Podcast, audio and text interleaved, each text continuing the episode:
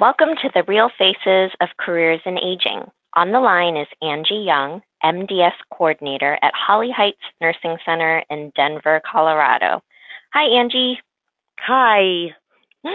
What are your key responsibilities of your job? My key responsibilities include assessing each and every um, resident that we have in the nursing home, really looking for their strengths as well as their weaknesses to determine how we can keep them being the most independent that they can be on their own. Oh, that's good. So, what is the best part about your job? Um, what's that one thing you look forward to every day at work?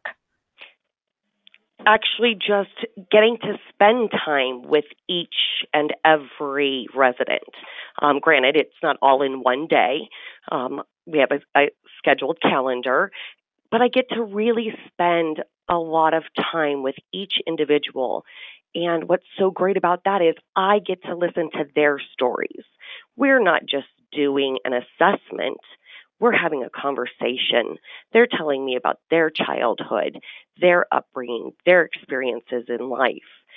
And in the meantime, I'm just getting a bigger picture of who they are as an individual. Great.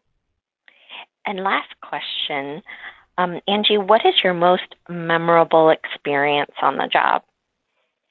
Being the true advocate for the resident. Um, we had a resident who, when she first came to us, um, she was on numerous medications, and we've been able to get her off of all of those psychotropic pain medications, everything. She is now on a simple regimen, and her whole life has changed.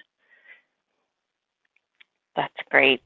Oh, thank you, Angie, for sharing your career in aging with us today and thank you for the opportunity.